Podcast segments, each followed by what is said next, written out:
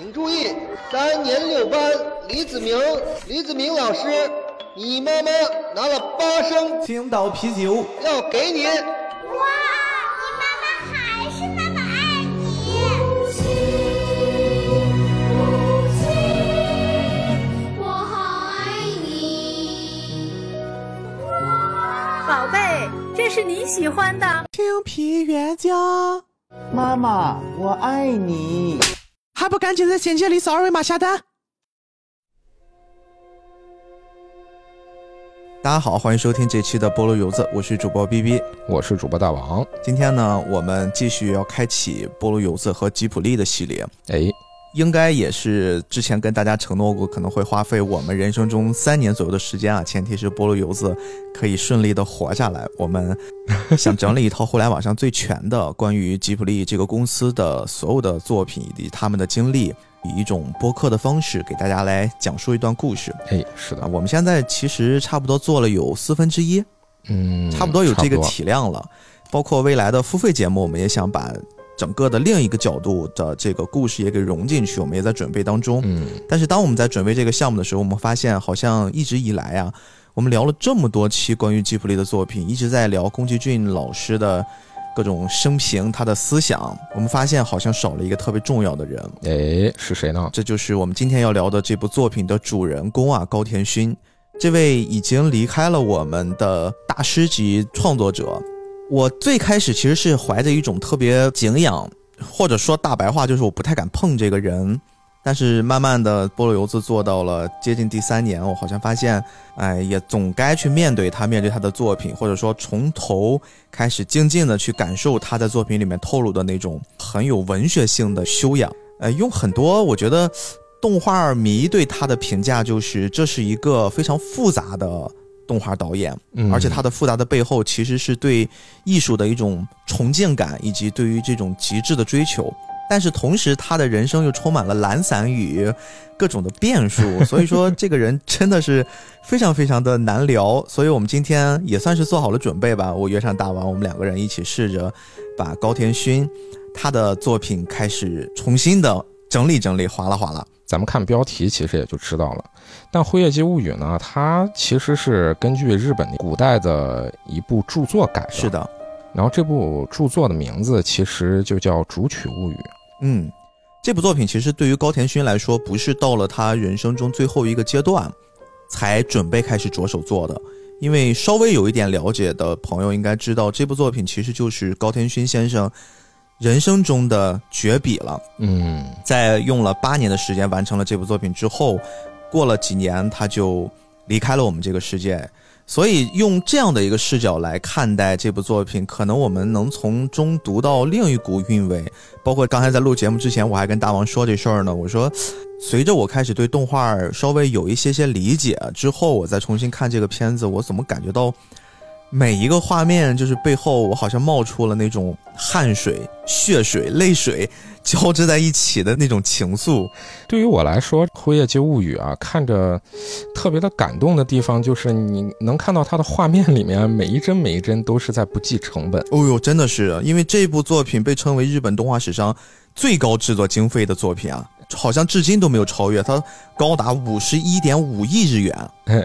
但是最后它成本也就回来了，好像还不到一半儿。因为当时制作这部作品，本来计划它上映的时间可以跟宫崎骏的，也是当年啊曾经被称之为宫崎骏封笔作品啊起风了。虽然事后我们知道经常封笔，对，经常封笔，后来又重新回归。那这两个人在吉卜力里面亦师亦友，同时又作为彼此的对手，他们有一个阶段是在一年一起上映作品过，就是二十五年之前，宫崎骏的《龙猫》跟高田勋的《萤火虫之墓》嗯啊，当时是准备同一时期上，引发了轰动。二十五年过去了，两人随着吉卜力的一些战略的变化，算是交替的去更新作品。不过后来也是因为很复杂的原因吧，这个之后我们找一期节目专门再细聊。哎那高田勋其实中间是有十四五年的时间是完全没有新的作品出现的，嗯好像有一种半隐退的状态。这个起源是日本电视台的会长世家奇一郎，他特别喜欢高田勋，就是对好像就是充满了文青气息的这种导演呀，特别特别的向往。而且那个时候你要知道，其实世家奇一郎年纪已经很大了，所以他就当时提出说，我不管怎么着，只要是高田勋能再出一部作品，我们一定用我所有的资源、我的能力全力配合。然后我希望有生之年能再看一次他的作品。结果呢，加上这个作品的制片人也非常的不容易啊，制片人西村一明他就用了几乎一年的时间去游说高田勋，这个高师傅啊，求你了，你做做吧。我们真的特别特别希望您能再重新做一部动画电影长片，而且在他之前，你知道，其实有很多很多的制片人都已经找过他了，都被劝退来了，都失败了。然后这个西村一明就从头到尾陪伴着他在他身边，就是你干嘛我干嘛，你看电影我也看电影，你看书我也看书，你喝茶我也喝茶，反正我就不停的游说你。说了一年，终于他就决定松口了，我要准备做这部片子。这个片子最开始的时候，好像是几十年之前他就有这个想法了。当时他的想法就是准备把这个从月球上来的就这个神话故事，一会儿大王会做补充啊。嗯他想做成是一个很像是宇航员这种逻辑，就是人类去探索外太空。但是后来等到他七十多岁，当这个作品开始准备立项的时候，他的心态已经完全转变了。他就说呢，我还是要依照原作这种方式来去把这个故事给大家讲明白。但是他提了三个问题啊，这三个问题其实我也想跟大王来聊一聊。嗯，那说说，他当时在准备立项的时候，他就问过跟着他的这个年轻的制片人西村一明，他问第一个问题，说辉夜姬为什么在众多的星球里面选择的是地球，他又为什么不得不离去呢？然后西村不知道该怎么回答。第二个问题，他问的是辉夜姬在地球待了三年之后，他不得不离去，那么他在这地球待的三年里面到底在做什么？他在思考什么？他又想了些什么呢？哎，这个问题好像又进一步的加深了疑惑，就因为对于日本来说，《辉夜姬物语》的前身。这个传说故事其实是家喻户晓的，很多人都会选择把它给自己的孩子们当一个睡前读物来读。嗯，就像咱的嫦娥奔月呀、夸父逐日啊，哎，对对对，就大家很熟悉这些故事，但是好像大家都没有想过这些故事背后就这些问题的答案是什么。哎，紧接着是第三个问题啊，高田勋又问他说：“辉夜姬在回到月球之前曾经说过，我在月球犯了罪，那么作为惩罚呀，被贬到了地球犯的罪和惩罚本身到底是什么？”这三个问题一问出来之后，直接给西村就问的好像就有点脑袋发昏，问懵了他不。知道该怎么回复了。其实这部作品咱们看完之后，你能感觉出高田勋是想用自己的一种方法，能去解答这三个问题。没错，而且他还不是说完全的，哎，我把我的这个答案留给你，而是说用了我的自己的一种方式，并且还有了一定的留白。对然后剩下的呢，就你自己去补充吧。没错，其实高田勋在问完这三个问题，看着一脸迷茫的西村的时候，他紧接着就说了大王刚才说的这个话：我在我未来的这部作品里面，我就是想把这三点给大家表达一下，哎，并且刚才你说到留白，我在这次看的时候，我一边看一边还跟我媳妇儿说呢，我说你有没有隐约的感觉出这部作品透露出一种好像是上世纪我们再看看咱们国家上美影的那些老前辈们做的那些作品的感觉，因为他用了大量的很像是中国人很熟悉的那种留白也好，那种意境也好，包括那种水墨感的元素也好，嗯，全都在这个作品里面，所以它显得尤其的震撼和珍贵。其实咱们看完以后，整个这个动画表现出来的感觉，并不是说像那种好莱坞式的电影或者是动画一样，嗯，你能给它很简单的按那种三部式的分段进行划分，一定有什么热开场呀，然后中间有什么高潮啊，然后后面一定要遇到什么困难啊，等等等等。特别是我记得我第一遍看的时候，那个时候年纪还比较小嘛，看的时候会觉得有一些平铺直叙的一种故事。嗯嗯嗯，就觉得，哎，那他这个故事的那个爆点在哪儿呢？那个时候我还是按照西方的那种商业动画电影或者是商业的电视剧啊，它的那种分析模式去分析。所以现在回头再来看，我就觉得，其实它有一种像是大繁至简，回归了最初的那种初心，或者是我要做它比较本真的那种东西。嗯，而不是说在剧本创作上我要做的多么的反转，多么的清奇。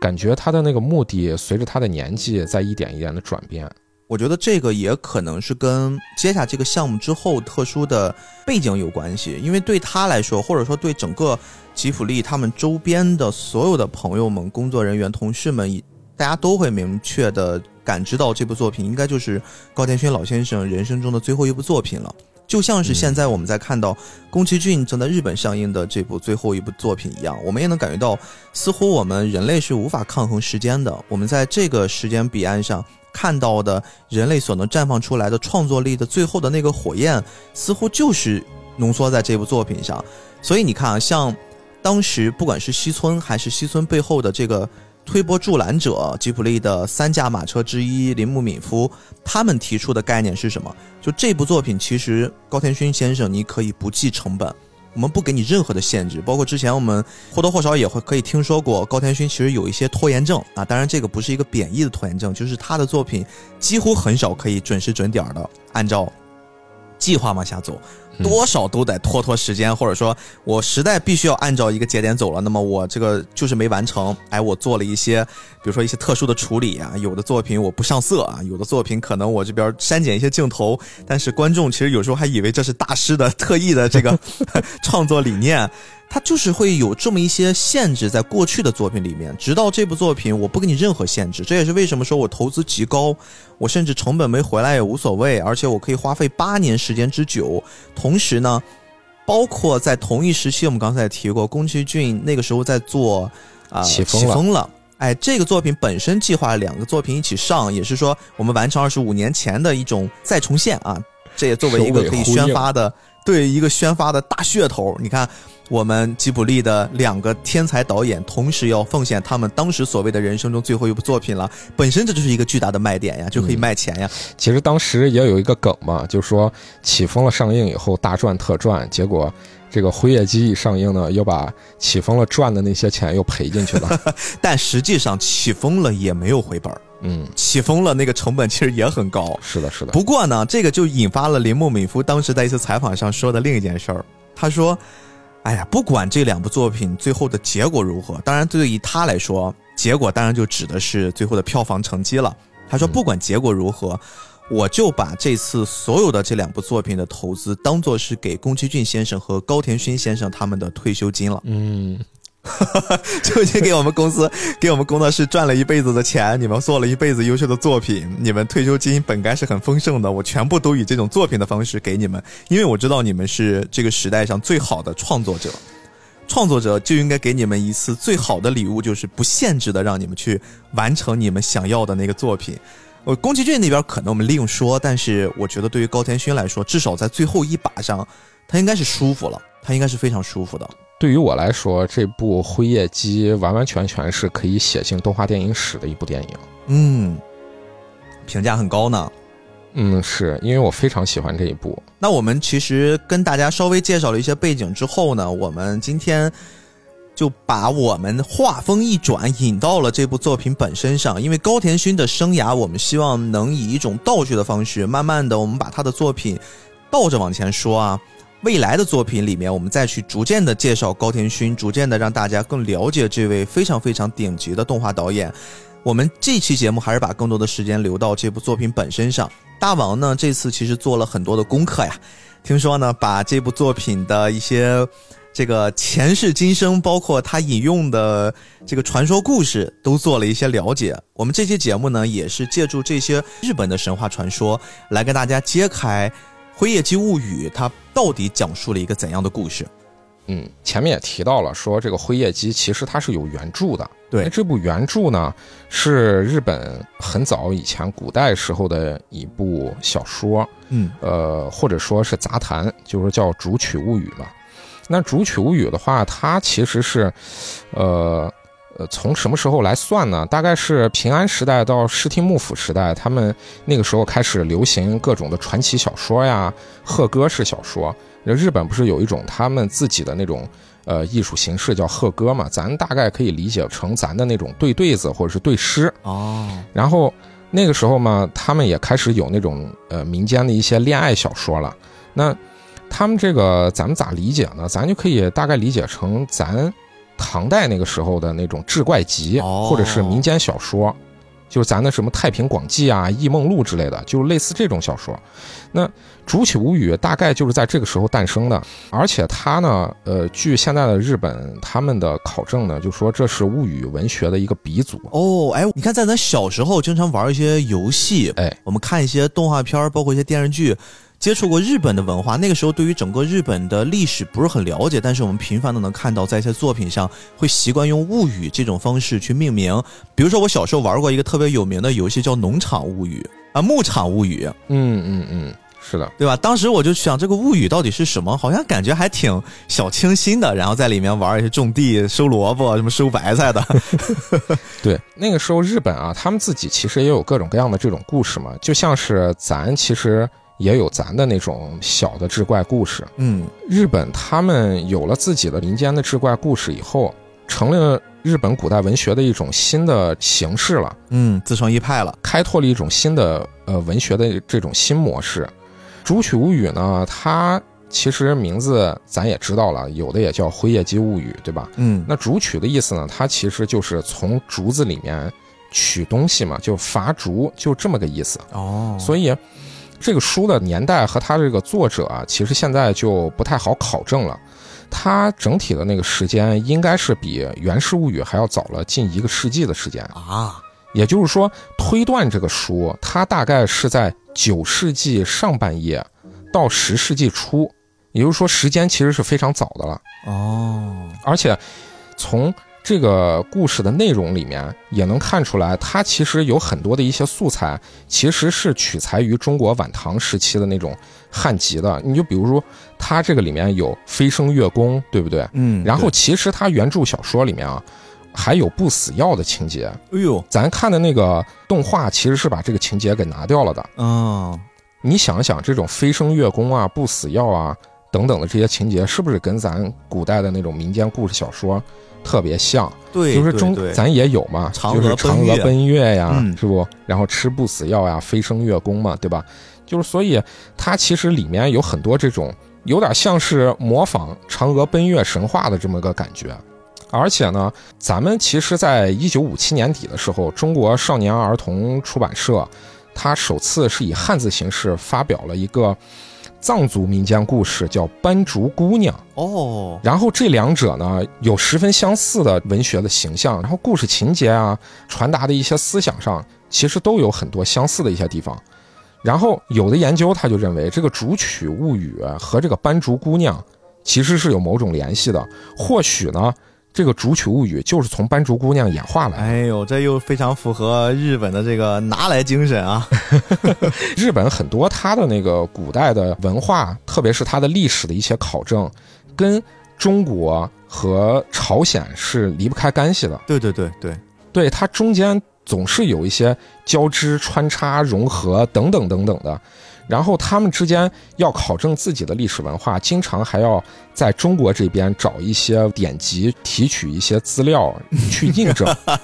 你看大王刚才这个形容非常的有意思啊，提取一些资料从中国的典籍上。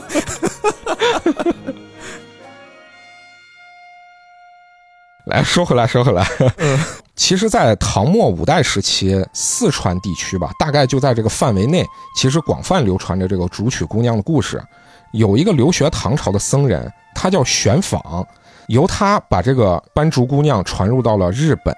之后呢，就不知道是哪一个不知名的一个作者了，因为《竹取物语》不管是咱的翻译的故事，还是日文原版的故事，它在作者那一栏现在写的都是艺名。所以咱也不知道作者是谁，然后他可能从这个里面，呃，受到了一些这种启发，或者是有一些这种灵感提取，以当时的那个日本的那个现实人物为原型，进行了重新的加工，然后加入了各种的虚构的一些情节。我知道了，就是在日本的文学创作里面，只要是写的作者年代不详，我们基本上都可以把它默认为是中国去的一个僧侣，对吧？包括忍者文化，我们之前说的也是呀，就是我们找不到忍者的起源啊，那就是中国其实从有一个僧侣，我们可能怀疑是从中国。过去的，过去之后呢，就开始传授一些我们中国的体系、一些武功、一些文化，然后你们就开始演变吧。所以说，这个《竹取物语》啊，也就是跟咱中国古代的这个故事，很有可能就是脱不开干系。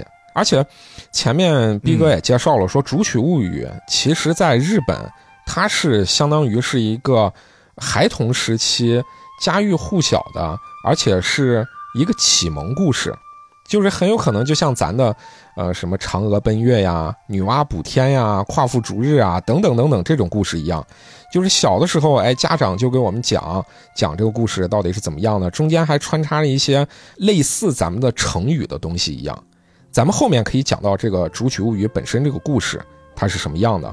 它中间其实挺有意思的，分了很多个章节，每个章节的结尾其实都有对于这个章节的一个小总结，哦，就有点像是我把这个章节给你讲完了，然后这个章节讲的这个故事最终流传成为了某一个词语，或者是某一个相当于有点像咱的成语一样的这么一个故事，咱们后世把这个东西，比如说叫做负荆请罪，或者是叫做什么见异思迁等等的，方便流传。哎，对，就说这个事情把它给总结下来了，然后这成了我们民间最后后世会用的一种流传的词语。《竹取物语》的这个故事里面呢，其实它主要就是分了四个部分，一个是化生，一个是求婚、抗旨，最后就升天。其实咱从那个动画里面大概也能分辨出，其实有这么四个步骤。但是呢，动画里面其实加入了很多导演他自己的创作和他自己的理解。这个还蛮好区分的，只要我们在动画作品里面大概哈，我说大概，只要你听到有一个旁白的姐姐的配音出来，哎基本上就知道要开始换一个篇章了。对，是的，是的。而且这个故事呢，其实在日本他们自己也有很高的地位。它诞生的年代那么早，但是它里面却传达出了一种像是反抗精神，而且它里面还传达出了对那种权势或者是贵族阶级的那种嘲弄奚落。嗯，中间还有各种有一些小嘲讽，然后这种嘲讽是通过辉夜姬他的口中传达出来的。嗯，它和咱们现在看到的辉夜姬这个动画，辉夜姬的人设是很不一样的，中间其实有很多有差异的地方，这个也是特别有意思的，咱们也可以在后面一点一点道来。嗯，好的。整个故事里面，其实说辉夜姬她是从月亮诞生的嘛，她入落入凡间了以后，是一个美到极点的一个女子，嗯哼，而且身上有着各种各样就是理想的那种化身，她美丽呀、聪明啊、高贵啊、重情重义啊，而且她不仅是蔑视权贵，用她的智慧，呃有一点像是在玩弄或者是嘲弄你们这些权贵。其实近期的年轻一代的动画观众，可能对于这个辉夜姬的形象，跟刚才大王所描述的这些形容词有一些区别哈。我是指的这个最近大家听到辉夜姬的形象，可能也比较也有一些年头了。他就是火影忍者，火影忍者最后在这个忍界大战最终出现的那个大筒木辉夜。其实这个形象，它就是取自于日本传说中的辉夜姬这个形象。哎，是，也是从月亮上下来，好像是女神降临一般。她之前也经历过就是人间的一些欢乐，但是后来呢，看到了人类的一些凶残的一面，然后最后可能会引发了一些觉悟上的转变，才有了后面的故事。她一定是做了一些调整的，但是其实不管怎么着，她的这个故事的源头一定都是指向刚才大王所说的这个《竹取物语》里面所描述的辉夜姬的形象，她。一定是会更偏今天我们会说的这个版本里面，呃，一个聪颖的、智慧的、美丽的，真的就是我们传统意义上对于女神的那种理解的那那种方向啊。注意，这个女神是指我们古典神话里面的女神哈，不是你们现在在网上看了一个漂亮姑娘就叫女神，这不是完全俩东西了。，对，就是这个故事里呢，其实辉夜姬就是一个完美的化身，就是怎么完美怎么来，嗯，而且特别的聪颖。咱现在大概把他的前面的这个背景介绍了以后呢，其实我想把这个重头戏就放在《竹取物语》这个原本的故事上。哦，我们听听。《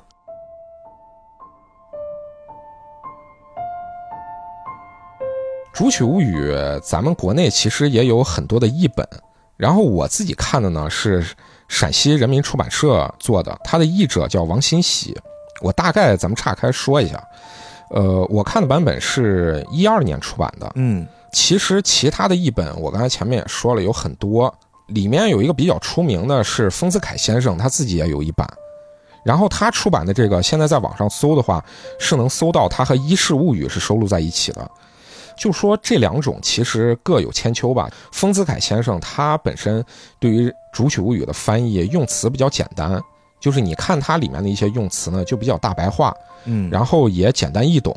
咱也可以把它理解成就是可以方便给孩子讲。但是总的来说，它的年代稍微有点久了，所以在某些用词的方面和现在的一些用词多多少少还是有一点点偏差，就有一点像是咱看鲁迅先生的小说，但是里面有一些词和咱们现在人常用的一些词不大一样。嗯，往小了方面说，这些是用词上面跟现代的一些语境会有一些歧义；往大的层面说，你包括今天我们聊的《辉夜姬物语》，其实里面有一些呃行为举止、一些对事情的判断，也跟我们现代生活是有一些区隔的。所以，哎，是的，我们是的今天其实更多的是希望大家在阅读这个故事，或者说观看这个故事的时候，你是适当的要把自己的认知观往回拨上几十年甚至几百年，我们去看待这个事情，而不是以现代的观念，我们去讲究什么平权、讲究人人平等的这种方式去看待。我觉得真的是此一时彼一时了。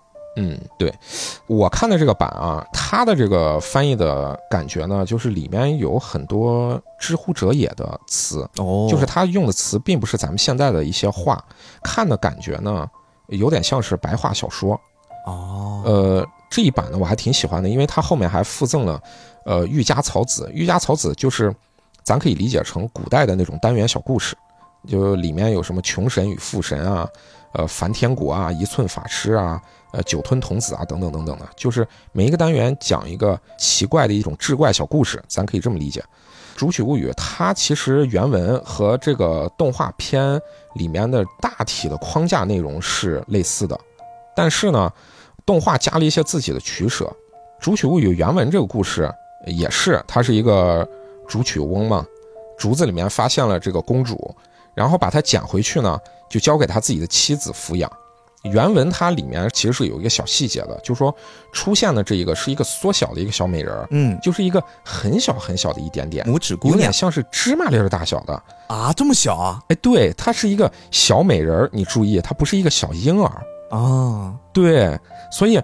这个其实就和动画里面是有差异的了。哎，其实这个动画刚开始也是一个小女孩儿，哎，她当然不是个小美人儿，然后但是后来呢，突然把她取出来捧在手心上，她就缩回了一个小婴儿。哎，是的，所以这个就是动画做的一个比较改动比较大的地方了。而且动画前面其实是用了很大的篇幅在讲她一点一点怎么长大，然后怎么嗯经历、呃乡村间的各种生活，然后怎么遇到了乡村的那个青梅竹马情郎，哥哥家的那些小弟弟，对吧？嗯，在乡间怎么玩耍，怎么偷甜瓜，经历了各种乡间的这种欢乐，然后用这种东西和他之后后半段的故事形成对比。嗯，那原文的故事在这里其实就特别的简练。这个竹取翁发现了这个公主，把她捡回去了，小心翼翼的，然后捡回去以后啊，交给他妻子抚养了。然后他之后每回进山就砍竹子啊，砍竹子一发现，耶，竹子里面有金子，每回砍每回都有。啊，不是就那一次，他是每次砍每次有、啊，每次砍每次都有，逐渐积累起来呢，最后就变成一富翁了。哦哦，他自己先变成富翁，哎，所以你看人在原著里面，人不是一夜暴富，人是还是多劳多得，对吧？积少成多，积攒的财富。但是你说这种白捡的财富 也是很过瘾啊！你让我多砍几回，我也愿意。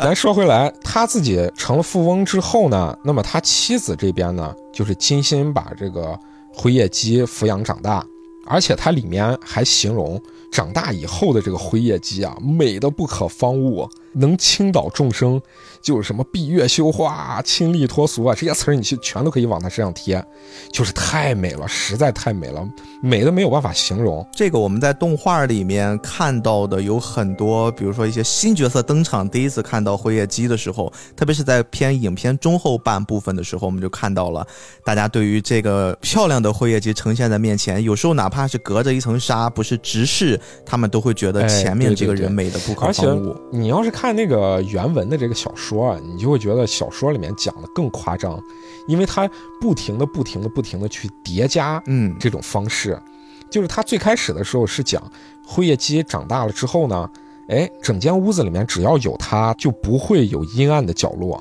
就竹取屋心里面不高兴的时候，哎，我心里面郁闷了，我心里不舒服了，哎，我只要看看我这闺女，哎呀，一切烦恼我就全都忘了，我就开心了。那现在咱有钱了，灰夜姬也长大了，向他求婚的这个男子呢，也就络绎不绝的全部挤到他们生活的这个大宅子周围，就算没机会吧，我也想瞅一瞅他到底长啥样。其中有一个细节呢，辉夜姬终于成年了，他们大摆这个宴席，这个咱在动画片里面也看到了，对吧？摆了三天三夜的宴席。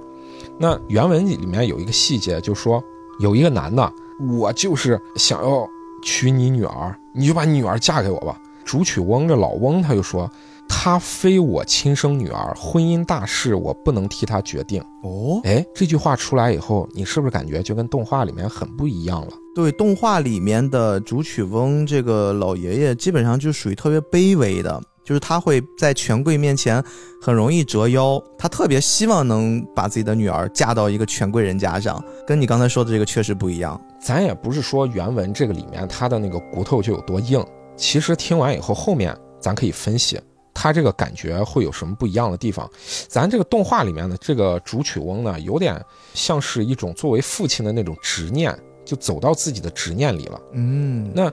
向辉夜姬求婚的男子络绎不绝，其中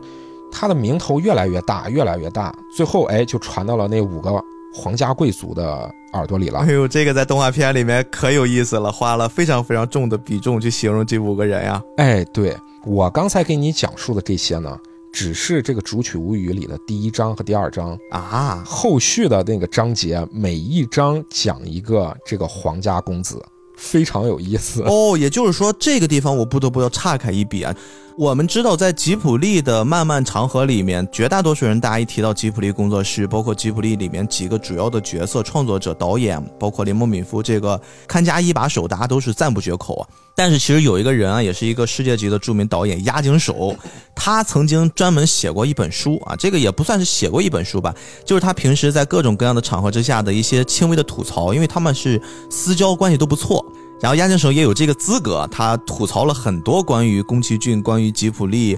关于铃木敏夫啊、关于高田勋的一些描述。其中他在描述高田勋的时候，他就用的是一个令人讨厌的文人墨客这样类似的形容词去说这个人。而且呢，他在专门提到了这部作品的时候，其实他的评价并不是很高。他觉得好像第一，我没有看到你有太多的进步，好像跟你上一部作品《我的邻居山田君》。有很多很多很相似，就是我没看到你的进步，你花了这么长时间，你到底在折腾啥？第二呢，他会觉得这个作品跟你刚才说的一些感觉很像，他觉得太平铺直叙了，没有很强烈的节奏感。第三件事就是关于刚才你说的这个部分，就是在动画片里面，高田勋会用了大量的笔墨，他去描绘这五个前来准备迎娶漂亮的辉夜姬公主的这个过程。先是说我把你们捧的捧上天了，我说了各种赞美词啊，我大概跟大家说说，比如说第一个车迟皇子。他说：“你的美就好像是蓬莱山的银根金茎一般的玉枝。”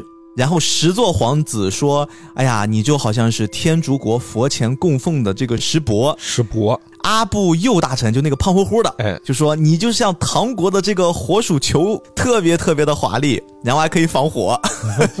然后大半大纳言这个大哥呢就说你就好像是龙头上的那个宝石一般闪耀。然后最有意思的是最后一个啊，右上中纳言，他说的是你就象征着安产一样的护身符的那个燕子的保罗。哎呀，都是一些特别华贵的、特别不现实的一些描述。当时我们的公主呢，其实她也能听出来，就这些男人嘴里面就没句实话，都是一些好像贪图我的美色，嗯然后或者有一些其他的目的才来拜倒在我的门前。所以他就说：“那你既然你们都这么赞美我，就把你们赞美我的这些东西拿来给我看看。”不然的话，你们对我的赞美不就像是胡说八道一样吗？你们就是在拿一些子虚乌有的东西来形容我，那我的美不就是不真实的吗？你们对我的爱不就是不真实的吗？还很聪明的这种反问的方式，逼的这五个人，他们就开始去找自己夸下海口的那些东西。当然，大部分都是弄虚作假。中间呢，高田勋就把这五个人，他们从怎么去夸赞公主，到怎么去探寻、去寻找自己曾经说的那些宝物的过程，都逐一画了下来。然后押井守就受不了了。他说：“这有必要吗？啊，你画这么多，弄这么长，本身这个作品我们知道是吉卜力最长的一部作品，甚至超过了《幽灵公主》的长度。哦，这个长度真的是很长。我曾经在纪录片里面其实也看过，他和他的团队其实也是为了这个长度一直在苦恼，因为一方面长度长了，代表你画的数量就要变多，你的制作的工序又要延长，你的投入又要变大。另外呢，如果短了之后，高田勋我们前面也介绍过这个作品的背景，他有很多很多不想妥协的，所以押井守就说你就是一个文艺工作者的那些臭毛病啊，就对自己的那种坚持不想放手，他就会有这么多的一些。我觉得算是那种称笑着去指责他，点出了问题所在。但是呢，刚才你给我提了一个新的思路，就是这些故事，我们原本觉得在电影作品中占的篇幅很长的部分，其实在原著小说里面也花了浓墨重彩的笔墨去描绘它，是吗？是的，而且它的笔墨比动画里的要更多。啊，动画里其实它是经过了一些压缩的，哦，而且你刚才说那个押井守，他说的那些话，我怎么感觉好像也在说他自己呢？其实他自己近些年来也没拿出特别能叫响的一些作品，是的，是的，而且感觉好像完全就钻进了自己的那种自我审美里了。那咱说回来，逼哥刚才把前面的那个情节给补上了，刚好我就要把这个原文它故事里面有啥不一样的地方，咱就能讲出来。哎呦，快听听，这五个皇亲贵族来求婚之后呢，那这老翁啊就觉得，哎，这个事儿真不错，跟之前的那些平民百姓、凡夫俗子的那些人不一样，那已经尊贵到这种地位了。我的闺女，你得答应啊！而且这个时候原文里面他就用了一些世俗的那种礼法，他就去劝说他的闺女。当然他的心是好的，咱揣摩一下他原文的意思，嗯他就说：“我高贵的女儿啊。”你本是神佛所生，不是我的亲生骨肉，但毕竟我现在七十多了，没几天活头了。生在这个世上呢，男大当婚，女大当嫁。现在我还活着的时候呢，你可以待字闺中；但如果我死了，你咋办？就是你揣摩一下它里面的那种意味。这有一点像我们现在一些我们的父母长辈对于我们这代人那种逼你结婚呀、逼你生孩子呀，对吧？你看我年纪大了，对吧？我现在这经历再晚一些，我可能就没有办法去去帮你们了，你们得赶紧呀，就是这种劲儿。哎，是，而且你你觉没觉得他那个味道里面有一点像是那种尊卑关系？对对对对对，那辉夜姬听完他父亲跟他说这个，他自己不愿意嘛。但是老头就觉得我是为你好呀。那如果我要是不在了的话，那你以后咋办？他就给竹曲翁就说，那些人都是凡俗之人，他万一以后有了二心，那我不还是没着落吗？对呀、不管他地位有多高贵，如果他不是真心待我，那你说我怎么样呢？嗯，竹曲翁就一听，哎，你说的有道理啊，那你有啥办法没？就你原文里这这个朱曲翁一下子这个立场这么不坚定呢？对 立场这么不坚定，后面还有的不止这些。老翁一听，哎，有道理，那咋办？他闺女就给他出办法了，就说：“我跟你说，你如此这般，这般如此。”后面这个段落呢，就和动画类似了，对吧？你刚才前面把动画给叙述了一下，嗯但是它有一些不一样的地方就在哪儿啊？辉夜姬转告这五个皇室，但是他不是说这五个皇室到了他的面前，然后说：“哎呀，我把你比作什么？”而是辉夜姬转告他们五个人：“你给我找这个，哦你给我找那个。直接点菜了。哎，对，他把这些全部点完之后呢，这五个人呢就想到：呀，你出这么难的题，那你还不如直接告诉我，就说你就不想嫁呢。哦，然后这五个人呢就很烦恼的就回去说：“那我咋办呢？她实在是太漂亮，我太想得到它了。还是惦记。”哎，是的，其中要找石波的那个，自己就回去就寻思啊，天竺国这么远，而且我就算去了，也不一定人家能把这东西给我，这东西这么宝贵，嗯咱也说不好这东西到底有没有。他有一天游历到一个山间的一个野寺，看到一个被油熏黑了的一个石钵，然后呢就把这个东西装在了一个锦袋里面，牛。给这个石钵上面装饰了一朵人造的小花朵，然后两个人之间还有那种互相的那种和歌。嗯，咱前面也说了，这有点像对诗嘛，对吧？嗯我跟你和一首，你跟我和一首，最终呢，在和歌的这个过程中，他被识破了，就说这个东西是假的，然后灰溜溜的、灰头土脸的，最后就回去了。其实没有动画里边的那一段，啊就动画里那一段，其实是几个人经历过之后，终于有一个说的特别符合他心意了，感觉好像说到他心坎儿里了，把他都说流泪了。就说我愿和你一起走，我们一起逃离到一个理想乡里去，对吧？然后我们可以自由自在的生活。那个动画里面，在这里其实你能感觉到辉夜姬内心好像是动摇了的。对的，而且动画里面对于这五个皇室成员里，这一个长得算是比较英俊 对最人模人样的一个，啊、前面不是什么矮就是胖，要不然就是老，就是感觉好像都跟辉夜姬的形象不是很匹配。这个你感觉哎还有那么一点意思。哎，然后，而且包括巧舌如簧呀。不过你放到现在这个价值观来看的话，这不就是海王的那种，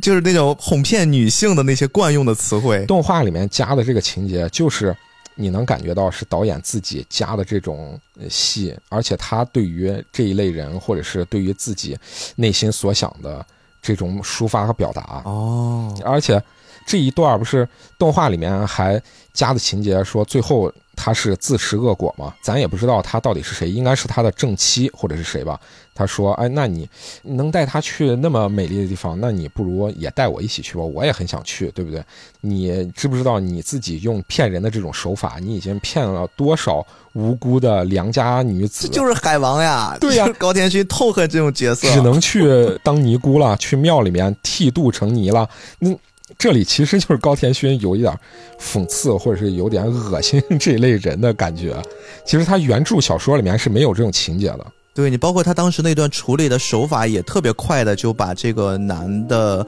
那种嘴脸给揭露了。因为突然帘子一拉下，露出来的并不是辉夜姬美丽的那 那张面容啊，这个没有说，所以我理解的是他的正妻，也不知道是母亲还是正妻。嗯，反正就是不是他那张美丽的面容。哎然后他看到之后，立刻大失所望，接着就开始灰头土脸的就要逃离现场。这人说完之后呢，那后面不还有四个吗？嗯，另外一个呢，就说要取这个龙首宝珠，他首先啊不是自己去的。动画片里面不是说自己直接站在船头举着剑，差点被雷劈死吗？嗯，对，其实他最开始的时候是先命令自己的手下去四处寻找，而且给他的手下说：“你们找不到就别回来。嗯，”手底下人对自己的主公主人纷纷就抱怨：“这实在是太刁难人了，而且你找不到别回来，这几个意思？咱不如直接把咱老大赏的这些钱直接一分，分了以后呢，底下人就全部都逃走了。但是本身这人他自己不知道呀。”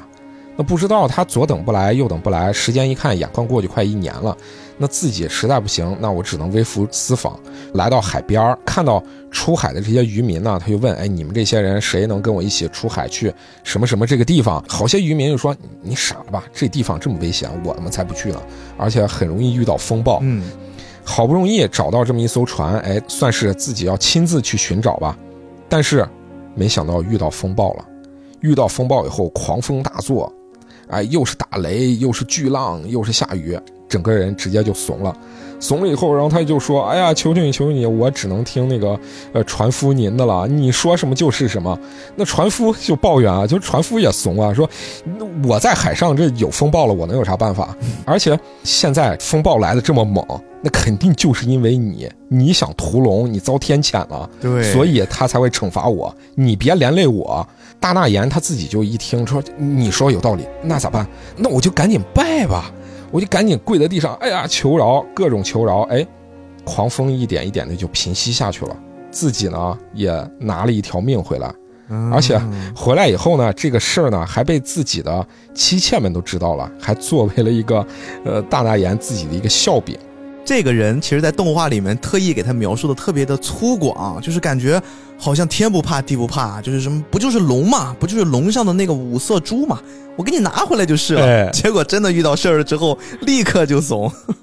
立刻就怂，真的是。而且动画里面描述的那个挺有意思的，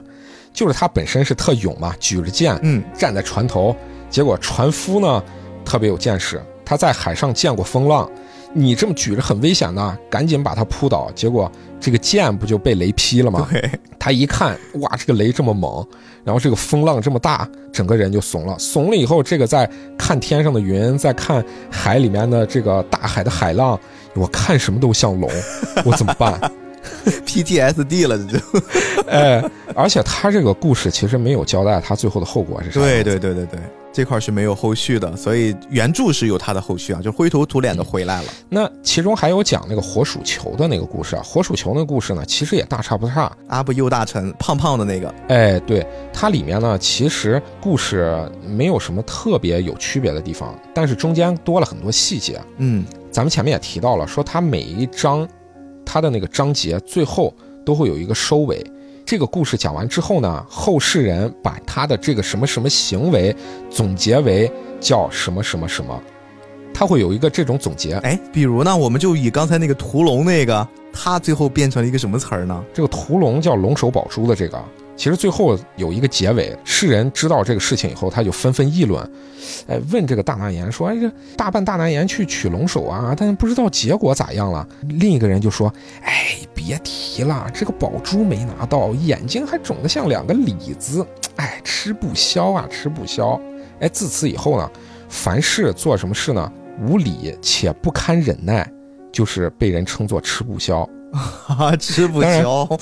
这个是用咱的汉语翻译过来的。你像日语有他们自己的那种像俗语或者是类成语式的那种说法，它每一个章节其实都有一个在结尾这种世人点评，然后把类似的这种点评呢，把它总结为一个词语。哦，这就是寓教于乐了。这哎个作品对还有这个功能。是的，是的，是的。所以你说他这个故事为啥在日本民间有点像是启蒙的这么一个传说故事一样？其实是这样子的。哦，咱现在还差一个那个燕子安倍，对吧？嗯，其实我也不知道那燕子安倍到底是个啥东西了，但是咱大概理解就是能在燕子的窝周围能找到这么一宝贝吧，对吧？它能遇事，能让人安产，对吧？燕子安倍呢，他也是他手底下的人呢各种出主意，说哎你不行这样子，你不行那样子，结果哎看着其中一个点子说哎你这点子好，各种的折腾一番呢，最后他其实啥都没得到，他只得到了一块陈年的燕子的粪便。啊，原著是这样的。而且呢，因为这个事儿呢，还折断了腰骨，他还收到了辉夜姬的贺歌，就是他每一个这种章节都会有这种辉夜姬给他的贺歌来做映衬。辉夜姬给他的贺歌是啥呢？就叫“秋水望穿不见君，料来雁背已渺然 ”。有点嘲讽呀？为什么？哎，对，就是有点小嘲讽的意思。然后他一看辉夜姬，哎，你给我发消息过来了，那我也得回呀。那我回的话，我赶紧要把我的想法回给你啊。他回的是什么呢？他叫“万事成空不得备，亲若垂帘尚可救”，就还在求呢。哎，你来看看我吧，你要来亲垂怜一下我，说不定我还有的救。结果他写完这个呢，直接就嗝屁了，哦，就人就死了。这个在动画的版本里面其实是有一些出入的，因为总体我对这五个前来准备去取辉夜姬的公子来说的话，我是觉得最后这个相对来说靠谱一些的点是他比较内敛，他没有那么张扬，就不像是达官贵族的子弟那种嚣张气焰，然后夸下海口。虽然他说的这个事儿也挺夸张的，但是好像他是唯一一个比较能接近于真的可以把这个事儿给拿到手。前面你看不是骗就是造假，就是这个夸下海口，但是达不到。他是好像最能接近他曾经赞美的公主的。呃，那个承诺一样，他当时在动画里面一个人爬在树上，人家还是亲力亲为哦。你注意，他完全可以让自己手下那些可能小兵小将们帮他去取那东西，不，人亲自要上，上了之后，在即将取掉的一瞬间，哎，动画片里边突然摔下来了，整个人就摔断了这个腰椎骨，然后直接传到了公主耳朵里面，就是去世了。甚至是公主在听到他去世的时候，她也没有像原著那样子，就我们觉得有一些嘲讽，有一些玩味，或者说对于生命不是那么的看重，她反倒是特别特别在意这件事。她甚至会怀疑自己，她说是不是因为我自己的原因导致了一条无辜的生命离开了这个世界？她是特别的懊恼。动画里面会把这个部分让公主的这种人的部分变得特别的鲜活。是的，然后我就突然想到一件事哈，就在这个作品诞生之前，其实高田勋做了一件有悖于他之前创作的那个顺序步骤。他这次的创作逻辑是我先做配音，配音先行，然后我再根据配音去做动画一些动画制作分镜。包括他分镜其实是特别的靠后，因为高田勋他不是一个我们所想象中的动画导演，或多或少你都是精通美术，都可以画。特别像你宫崎骏这样子，他自己的老伙计人都宫崎骏自己上手去画分镜，画完分镜，基本上这个分镜就把它拼起来，就完全当成一个动画的一个缩减版都可以用了。嗯高田勋不是，高田勋是几乎不会画画。你别忘这是一个动画导演哎，但是他有的特别特别超强的这种对于作画的、对于艺术的敏感力，也因为这些方面造就了他是一个优秀的动画导演。所以他在画画的过程之中，他就会比较的慢，一直到这个电影快上映了，他的结尾都没有画，因为他一直是跟着一些常年合作、他特别认可的分镜师、美术监督跟他们一起合作。我为什么要说配音这件事情？因为配音这次是先行，他这次配音又没有找到一些特别特别有名的，就专门做 CV 的人。嗯他这次选的更多的是一些海选，他就是觉得气场相投。我印象中砍竹翁是一个什么样的状态，什么样的音色？哎，包括说到这儿，大王有没有发现砍竹翁这个形象特别像高天勋本人？是的，是的，是的，确实就那个那个眉宇那个形象特别像高天勋的脸，真的，真的，真的他，肯定会有一些代入。确确实确实，你这么一说，我越觉得越像。特别像。然后包括在选公主的时候，他这次启用的一个新的配音演员叫朝仓亚纪。亚季呢，他最开始在去争取这个角色的时候，其实不管是高田勋导演还是当时的制片人西村，都觉得这个女孩不太行，感觉不是很符合他们想象的那个样子。嗯，所以呢，亚季就落选了。落选的时候，他就一边哭一边抹着眼泪，就开始坐车准备回家了。刚好呢，他哭的这个声音就被 高田勋听见了。高田勋说：“哎，这个哭声是我理想中啊辉夜姬该有的那个音色嘛？”然后他又去找人把这个小姑娘找来说：“哎，我定下了，就是你来配辉夜姬。”同时，我们再说到这个故事很重要的那个角色，就是我们说这个砍竹翁。砍竹翁这个老爷爷的形象，他是一个特别特别有名的一个叫地井武男的老师配的，而且对他来说，这部作品不只是高田勋的遗作哟。对于地井老先生来说，这也是他的遗作，嗯因为在二零一二年，也就是说这个作品还没有跟大家见面的时候，他已经去世了。哎呦，那真是很可惜。很可惜，很可惜，他只有七十岁。他也特别特别希望能看到这个作品上映，因为他自己是投入了极大的精力。当时他们在配这个作品的时候是没有画面的，就全凭自己的想象，拿到的都是一些简单的对白、一些文本，去想象是什么样子。高天勋在边上不断的给他们去提示，我可能会构想是一个什么样的画面、什么样的形象，简单的给他们看了看人设，就要开始配了。然后呢，这个老先生一直找不到砍竹翁的那种形象，嗯，到底是什么样感觉去拿捏，他很难去拿捏度。然后呢，他曾经多次的试音一直没找到之后，我们并没有感觉到老先生有一些气馁，但是我们能感觉到好像似乎点燃了他的斗志，所以他有一天专门去拜访了高田勋。他就问高田勋啊，我觉得这个问题可以很好的解释为什么刚才大王说的那个原著的那段是那么处理的，而高田勋的作品里面是这么处理的。嗯他问的问题是，导演，我不想跟你去问那些很直球的角色到底什么样，你给我再形容一遍。我就想问问你，你导的这部电影是不是在否定地球？嗯，我靠！你想想这个问题一问出来，高田勋听了也懵了呀。你这个配音老师，我本来以为你是想跟我问一些很直接的，我可以直接答复你的东西，怎么问出这个问题，怎么偏一些哲理性的问题了？但是高天勋很快就给出了答案，而且这个答案并不是草草的敷衍了事，他给的答案是恰恰相反。我做的这部作品不想否定地球，我希望能做出一些对地球的肯定的东西。但是你看他的成品的这个故事里面，其实是有这个意思的。对的，对的，对的。我自己会觉得，他整个的创作的历程里面，其实高田勋心里面一直会有一个答案，但是他这个答案，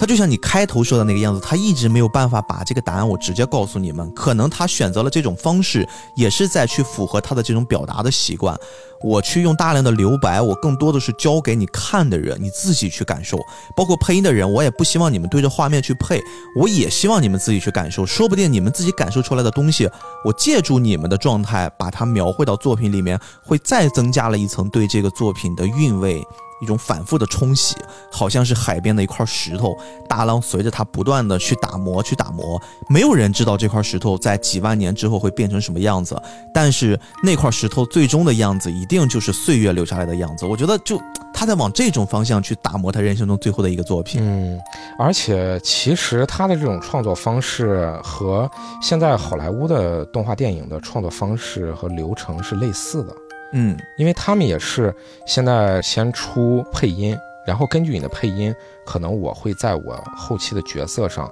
会做他的表演上的一些相贴合，或者是在形象上可能会做一些调整，都有可能。嗯，而且另一方面呢，其实咱国内现在也慢慢开始引进这种做法了。对对对，包括我们之前聊的《宝莲灯》，上美影的老前辈也是在用这种方式去尝试。嗯是的，是的。而且咱们现在来看的话，其实他的这个配音真的是相当的有味道。咱举个例子吧，就说这个曲中翁这个角色，里面有一个让我看的特别有意思的一个小细节，就是他在京城盖了大房子以后，那我已经变成富贵人了，我跟以前的那个在山里面的那种山野村夫不一样了。我把我自己闺女已经接到大房子里了，我得给我自己闺女问个好，是不是？然后我就像模像样的画了那种白脸儿，然后 化了妆，然后手上拿着那种呃护板，向我的闺女问好呀。但关键是他说话特别结巴。那个网上现在能找到的配音版本有好几个版，呃，有国语、粤语，然后还有日语和英语的。国语呢是那种台配，嗯，我建议大家要看的话，最好是看日语，因为这个日语实在是太出色了。因为它里面他说话说的结结巴巴，虽然我不懂日语啊，但是我知道日语里面它的那种称谓和说法其实挺繁复的。我估摸着啊，他应该是这个过去他是一个砍竹子的这么一农民，这么一个山野村夫，他说话可能是嗯咱理解的话，可能是俺呀，或者是怎么样呀，就是说的这种话。但是呢，我现在是富贵人了，我要说一些符合我身份的那种词语和哎用词。刻意隐藏一下。对我说不出来，所以就是说的就特别结巴，又说这个也不对，说那个也不对，就特别的逗。他可能是我估摸着可能想说一些那种知乎者也的那种呃一些词，但是说不出来，然后想体现自己像上流社会人一样，没但是，没办法，他的骨子里不是这种人。大王其实有这种感觉，一点都不奇怪。如果大家感兴趣的话，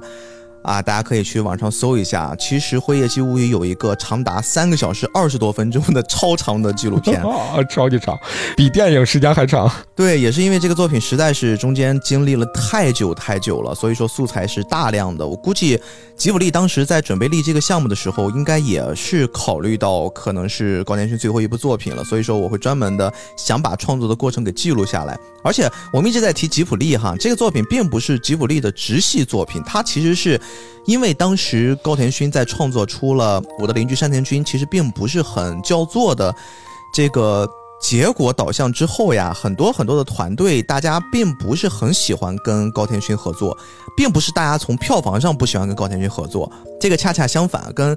刚才大王说的一个结果很有意思啊。因为刚才大王说过，你看他的这种配音习惯其实很像是迪士尼的风格嘛。但是你知道高田勋本人他是很讨厌按照迪士尼的风格来制作日本本国的动画。特别到了他们的那个地位，你说我去模仿一个迪士尼的制作工艺，其实这个对我来说可能不是一个我特别理想的创作状态。所以你看，从我的邻居山田君那个阶段开始，他就开始有意无意的抵触赛璐璐制作风格了。嗯，他开始去研究一些对他来说啊特别特别新奇的一些挑战，包括这次我们在看《辉夜姬物语》的时候，哇，他整个的那个画面，以前我们说赛璐璐是背景是一层，人物是一层，运动是一层嘛，它是会这样叠起来，然后再去拍摄。但是这次几乎画面和人物每一张每一帧都是一层，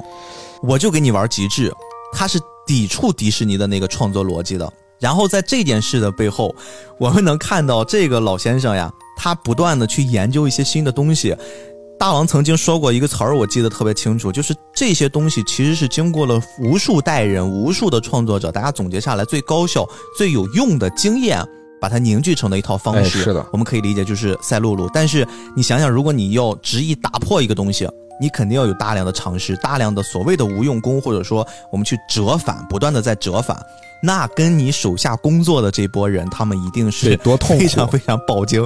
饱经折磨的。所以说，当他们后来一说啊，还是要再跟高田勋老师工作，我好像有一些受不了呀，真的是太难了。他跟宫崎骏手下工作是两种不一样的压力。宫崎骏是那种 偏偏执，就是他那个老爷爷很容易生气，很容易特别执拗，他给大家是那种压力。但是高田勋他是一个特别乐呵的老人，但是他又很有主见，他很有修养的同时。他又很有一些那种创造性的尝试，然后就在他们手底下都很痛苦。所以说，为了制作这部作品，其实吉普力专门又给高田勋开了一个叫“辉夜姬物语工作室”这么一个公司，距离吉普力公司差不多有十五分钟的车程，然后专门给他组织了这么一帮子人，跟着高田勋一起在那个小的工作室里面去完成这个作品的。因为我看他这个《辉夜姬物语》，让我感动的就是他的美术风格。嗯嗯，我看这个通篇看下来，其实我特别喜欢看它里面人物的奔跑。哦呦，有一段真的是不得了啊！就是当时辉夜姬在成年的时候，大摆宴席三天三夜，听着外面那些男人们胡说八道的时候，辉夜姬好像感觉受到了一些侮辱，然后一边哭一边跑出去。就那段作画真的是太美了。对，咱现在呃，好些人分析呢《辉夜姬物语》，总会提到他说，哎，这个感觉就是一种水墨风格啊。说实在的，其实它是融合了各种风格在里面。如果说水墨的话，不如说它是像水彩和彩铅之间的结合，然后里面的人物勾线又有点像是用铅笔或者是那种炭笔勾出来的那种粗线条，但是有一些勾线又勾的是用那种，呃，画水墨画那种毛笔的那种写意画的那种方式在画。嗯，所以它里面用了各种各样的尝试，而且不是说水彩和那个铅笔它就没有写意。就水墨有写意，水彩和铅笔的那种速写其实也是有写意的。但关键是你看到这个动画的时候，最开始人物一出来，你就感觉头都大了。为啥呢？因为因为他那个人物线条是不闭合的。不管是做动画还是我现在画漫画，现在绘画的那种方式，管这种方式大概都叫做赛璐璐方式。赛璐璐方式就是有一点像是。在描述当年在那个塑料的赛璐璐片上画人物的那个方式是类似的，就说你先勾线，勾完线以后呢，在这个勾的线里面填颜色，再加上现在咱有了这种数字技术以后，用过 PS 的人都知道，PS 有一个功能叫做油漆桶，然后有了这个油漆桶以后呢，咱就不用像过去那样子，哎，我在那个线条勾完了以后，我这个人物还得要拿画笔一点一点的填颜色，对吧？我只要拿油漆桶一点，哎，我这颜色就填上去了。但是你得闭合呀，你线条不闭合，它就点不上了。对，关键问题就在这儿，你线条闭合我才能填，你线条不闭合，我这个整个一填，哎，这整张纸就全是这个颜色了。所以我看到那个线条不闭合的那个人物啊，我就啊，这真是费力啊，这得花多少精力？这背后其实也有一个故事的，我觉得特别好玩儿。因为我们刚才其实强调过，高田勋先生他其实不是特别擅长画画，他的能力、他的强势不是在于我怎么样去画出我心中的场景。哎，我觉得这个有可能也是这个作品能长达八年之久另一个原因，就是他不像宫崎骏那样子，就是我心中所想的我直接画出来，我就可以很容易的传达，就是把我想象的落到笔下。高田勋大部分的这种想象都是要通过他的文字、他的语言去描述。我大概给你想象这是个什么东西，别人在理解，再把它画出来，这种转化其实中间会需要大量的时间去磨合。其实你中间会有大量的损耗，对的，对的，都能想象的来。这里面就必须要着重提两个大神。我觉得这部作品之所以如此的伟大，被称之为是一个日本的瑰宝级艺术动画，就跟他们两个人的功劳也密不可分。一个是田边修，一个是南陆和雄，这两个人都是在。我不就不说吉普力工作室了，这个在日本的动画历史上都是非常非常重要的两个角色。嗯，他们两个人呢，分别在这一个作品里面担任了刚才大王一直很头疼的两个重要的工作。我先说田边修哈，田边修呢，他呢就主要是研究线条。就是刚才咱们看到这个作品里面有大量的这种线条上的调整。我们上期其实聊过巫山五行，大王其实也说过关于这个线条巫山五行的那个线条有多么的复杂，多么的不容易，需要艺术功底。这个作品的线条呀，真的就是粗和细。你想想吉卜力工作室里面那些真正做动画的人，每一个人人家都是正儿八经的，至少是在这个行业里面摸爬滚打，有这有这么一手的。他们在拿到这些线条的时候，一个比一个头大，因为田边修他就是想画出这个作品里面高田勋所构想出来的那种极具艺术熏陶、艺术特点的画面，他就画了很多很多很复杂的线条。这些线条乍一看觉得哎很简单呀，但实际上这些工作室里面准备开始上手制作的动画师们一尝试发现不对呀，这东西没这么简单，然后就去请教田边修，田边修给他们就写了几个。看似通俗易懂的这个文字秘籍啊，这个秘籍我给你读读，特好玩儿。你说说，他说粗的地方相当粗，细的地方非常细，就能够做到消失的痕迹或者模糊线的效果了。说了等于跟没说一样。就就给这几个人都逼疯了，就真的，你想想这个事儿非常非常的复杂。我们能看到这些线条，每一个的灵动，它都是就是用他们工作室的原话来说的话，就是我多一笔都是多余，而且这里面没有任何一笔是没有用的，一定是有意义的线条。线条不是那种像我们去划线稿那样，我可能多划一笔少划一笔，其实影响不大。田边修最后画出来的东西就是完全符合这个作品里面想表达的那个画面，一点儿都不多，一点儿也不少。而另一个呢，刚才大王提到的色彩，其实也很有意思。这儿提到我们另一个这个大神级人物啊，这个南陆和雄，他呢这次在得到了高田勋的邀请之后，参与到这个项目里面，他其实年纪也很高了。就这个作品真的给我一种老年热血漫的感觉。哦，就是几个老头儿，特别到最后，宫崎骏也在，然后铃木敏夫也在的，然后高田勋加上这几个人都在，你就感觉哇，一屋子全是老头儿，但是在在为这个事儿奋斗，特别的燃，特别热血啊。最后来拼一把。对对对，这个南陆和雄呢，他做了一个什么尝试？就是大家最后看到的整个这个作品呈现出那种颜色不争不抢、淡淡的，但是所有的色彩匹配在一起又特别的和谐。他当时尝试了很多种风格，因为在传统的动画创作过程之中，他们一般会选择的是广告颜料。嗯这种广告颜料呢，我们大概就可以理解的是，当我把这个作品的底图画完之后，我准备去上色了，我先抹一点这个红色，再抹一点蓝色，哎，我发现这个红色不是很好了，我可以再往上盖一层，可能去淡化它，或者说给它调一调别的颜色，它是可以这种覆盖的，可以去涂抹修改的。但是呢，他们当时尝试过之后，高田勋发现一个问题，南陆大神也发现了这个问题，两人就一商量，是什么问题呢？因为这个作品里面有大量的关于草的这种灵动的画面，嗯，如果我们用了广告颜料的话，这些颜色就会显得很重，就会有特别强烈的人工的这种华丽感。然后呢，高田勋说：“哎，是不是缺少了这种杂草丛生的感觉？”你你想想这句话，就是他是一个不太会画画的人，他只能描述，但是他描述又没法那么精准，就具体落到实物上，我去说这个东西该怎么画，你用什么样的笔、什么样的颜料，怎么样去画，他他没法说出这些东西来，他就会用大量的形容词。这个地方他就跟南路说：“我想要一种杂草丛生的感觉。”然后五彩斑斓的黑。哇，这就给南路愁坏了呀！最后他发现了用一种方式可以实现这种状态，而且他拿给高天勋，高天勋一下子就看中了。他最后将广告颜料改成了透明水彩，对，是的，透明水彩直接就可以呈现出他想要的这种感觉，就是我们后来看到的感觉。但是当你使用透明水彩的时候，我们听这个名字，大王一会儿可以解释一下，它就会出现一个新的问题，就是透明水彩没法反复的涂抹遮盖。也就是说，我们现在看到的每一幅画必须是一次成型，一点儿都不能多，一点儿也不能少。我们刚才说了，线条极其复杂，透明水彩上色极其复杂，就造就了这个八年之久的这个作品本身可能不需要这么久，但是它必须要这么久的一个本质的原因。其实逼哥说的这个就是，呃，学画画的人都知道这个颜料的它的一些不同的特性，因为水彩它里面是没有粉质的，就是你把这个水彩的颜料画到纸上，特别是画在水彩纸上，它能出现特别不一样的那种晕染效果，嗯，而且你每一层每一层覆盖叠加上去，它是有一种半透明效果的。但是水粉颜料或者是丙烯颜料，这些颜料都是能一层一层往上叠加的。如果说我画完了之后干了，我觉得不满意，那么这一块儿我可以再盖上去。像那个油画颜料也是，也可以不停的往上盖。所以咱们看到有一些油画画展里面的那个画儿啊，离近了看，你觉得那个画儿的立那个体感颜料对都有立体感，都直接都凸出来了。是吧哦？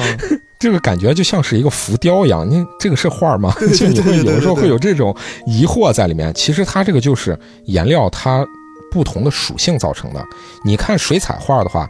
它是会有那种叠加的通透感，所以有的时候你能看到纸面上的各种纹理，这个也就是它不一样的地方。他们想要的，我自己擅自揣测一下，其实就是想要那种半透明、不透明的那种互相叠加的感觉。那水彩有的时候就是会出现这种感觉。哦，而且它这个里面有一些细节啊，比如说像背景移动的那些云朵，其实它那个云朵也是拿水彩颜料给它涂涂完了以后，应该是用数字软件把它单另抠出来，抠出来以后做成了那种半透明的，然后云朵在移动，移动呢，它中间有的时候可能哎，这个云朵是遮盖了这个月亮呀，或者是遮盖了什么地方，或者是遮盖了远处的一些山，哎，这个山可能还有一些半透明的那种效果在里面。嗯，就是他自己是专门刻意的会做一些这种调整，这个也是一种写意了。他也不是说写意单纯只是咱们中国的传统水墨画才有。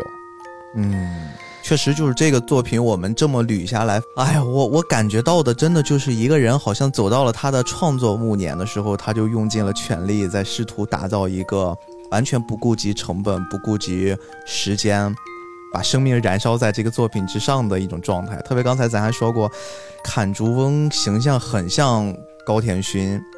然后你就会发现，砍竹翁对于小小的公主的从小到大的那种迷恋，因为这个作品其实有一个很强烈的特点是时间不对等。坎竹翁他们作为一个地球人，在把灰姬公主领回家的时候，其实他们年龄已经非常非常大了。嗯，他们两个老头老太太似乎也是膝下没有儿女，所以说他们在看到小小的公主的时候，是感觉上天的一种恩赐，格外的爱惜，格外的疼爱。原著小说里是有明确年纪的，他说他已经七十多岁了嘛。哦，对对对，你看这个跟高田勋的年纪也非常接近。高田勋当时在这个动画准备完工的时候，刚刚在团队里面过完了七十七岁的生日。嗯嗯，而且他这个原著小说，咱话说回来啊，就是后面其实还有两个段落嘛，对吧？嗯那这个皇家贵族呃吃了鳖，他的名气就越来越高了。后面就天子就看上他了嘛。嗯，对，原著小说里面写这个天子啊，和这个动画里面非常不一样。动画里面整个这个天子就有点像是那种霸总人设对，上来就抱人家。啊，就油腻啊，就是看着让人烦，对而且特别自恋。他说哦，他没有答应他们，那她肯定是想要嫁给我。哎所以才不答应了了。而且她发现辉夜姬对她拒绝了之后呢，虽然他退回去了，他还说，虽然我暂且退走了，但是我觉得你还是嫁给我会比较幸福。就是他还还是会有这种说法在里面，你就觉得特别的自恋。这个天子，我就觉得高天勋老爷子就对这个天子是一点好感都没有，嗯，所以他才会改编成这个样子。而且这个天子几乎也是压垮了辉夜姬留恋于人间的最后一根稻草。哎，是原文这个故事，它不太一样的地方又在哪儿？就天子他不是知道了皇宫贵族这五个求辉夜姬嫁给他们不行，那怎么办？我一想，哎，女孩有意思，我想去看一看。然后呢，他就用了三种办法。首先，第一个，这个天子就先派人召见，就是他派了人去他们的家里面，然后去召见辉夜姬，说我要把你招到宫里去。嗯但是这个婆婆知道了啊，也就是辉夜姬的这个养母知道了以后，她就开始劝说辉夜姬，然后就说：“哎，这个天子都派人来了，你得去啊。”那辉夜姬不同意，他说：“你怎么这么不懂事儿啊？”他会有这种形象在里面，对，和咱动画里面的那种温柔的那种妈妈、善解人意的那种妈妈是完全不一样的形象。那后面还有这个天子召见不成呢，那我婆婆又又说辉夜姬不同意，那没办法，我只能把你回绝掉了，对吧？虽然我对我的女儿有怨言，但是我还是爱我的女儿呀。那没办法，我只能把你回绝掉了。那派来这个人一听，你敢回绝天子的旨意，你也够大胆的。回去以后把这个事儿告知天子，天子觉得呀，这女的有意思，我还是想见。然后天子呢又把竹曲翁给召见了，召见了以后呢，他答应竹曲翁就说：“我给你高官厚禄，我给你这个诱惑。”竹曲翁一听，哇，特开心。回到家里面以后呢，他又开始劝说他闺女，说：“你去吧，哎，这个真不错，条件好。”那辉月姬后面不是也是以死相挟吗？这个情节是跟动画里面是类似的。竹曲翁就说：“哎，那那不行，我不能拿我女儿的命来换高官厚禄。虽然他给这个条件特别好呢，那我也只能回绝掉了。”那天子一听，大胆，这么放肆。哎，但是我喜欢，啊，然后这个转折自己拍脑门儿，哎，他自己拍脑门儿，他就跟那个竹曲翁说：“他说，哎，我想一主意，要不然这样子吧，你家是不是在什么什么地方？我抽空哪一天我去狩猎，哎，我狩猎的时候呢，凑巧我就去你家，这个时候我突然拜访你家，这是不是我就能见到了？假装偶遇哎，，竹曲翁就说：“哎，你这主意好，这个好，这个好。突然造访，措手不及，那肯定能见到我闺女。嗯，就是你看那个竹曲翁的立立场，一直在摇摆啊。对对对，就是你能感觉到，其实他这个故事里面竹曲翁的那个形象啊，其实就是凡夫小民，就是他代表的是的世俗小民的那么一个形象。你也不是坏，但是呢，他有他自己的缺点。终于，这个天子呢见到了辉夜姬，但是辉夜姬呢不从，对吧？而且辉夜姬还直接怼天子，他就说：“我是这个国家的人，那我当然要听你的。但可惜我不是啊，我不是，我就不用听你的命令了。”天子这个时候就生气了。辉夜姬在这个时候呢显现他的神威了，他突然自己就消失了。哦这个时候天子，哎呀，突然就惊觉，就发现说，辉夜姬他不是凡人。然后呢，他就跟辉夜姬之间也有这个和歌，嗯，一唱一和这种对对子一样的。和完了之后呢，自己就回宫。但是回宫以后，我还是想呀，我以前我是没见着，我光听人家说，我觉得有意思。但是我现在我见着了，实在是太美了。嗯，没办法了，我宫中的这些妃子啊、婢女啊，全都不能比，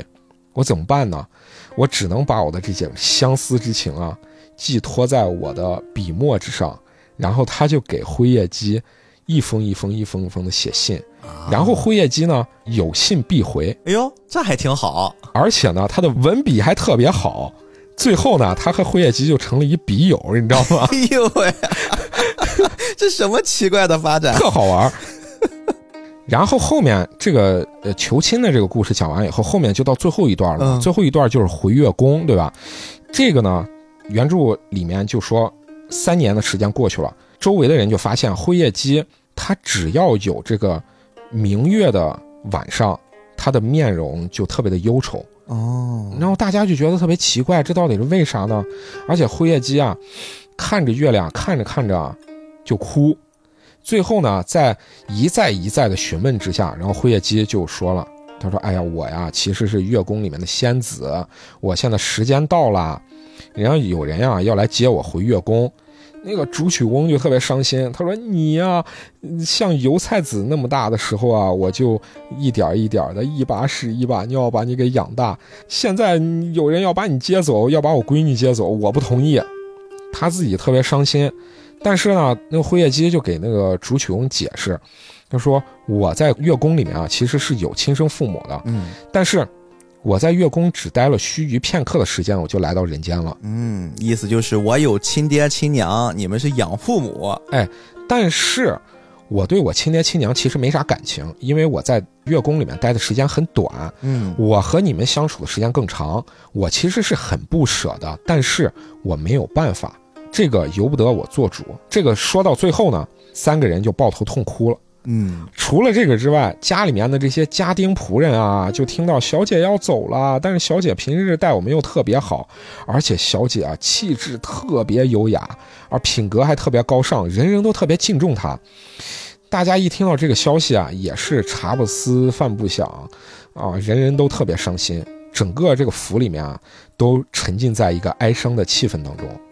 然后这个事儿呢，就被天皇知道了。天皇知道这个消息以后，他就亲自把竹曲翁召见来，然后就问竹曲翁这是咋回事啊？然后这个竹曲翁就一来二去的就把这个事儿就说明白了。说明白以后，天皇就特别感叹，他说：“我只见了一遍就久久难忘，你们两口子跟他朝夕相处，一旦离别了，他肯定伤心死了。”对呀，多难过呀。天皇一拍板儿，我派兵两千，我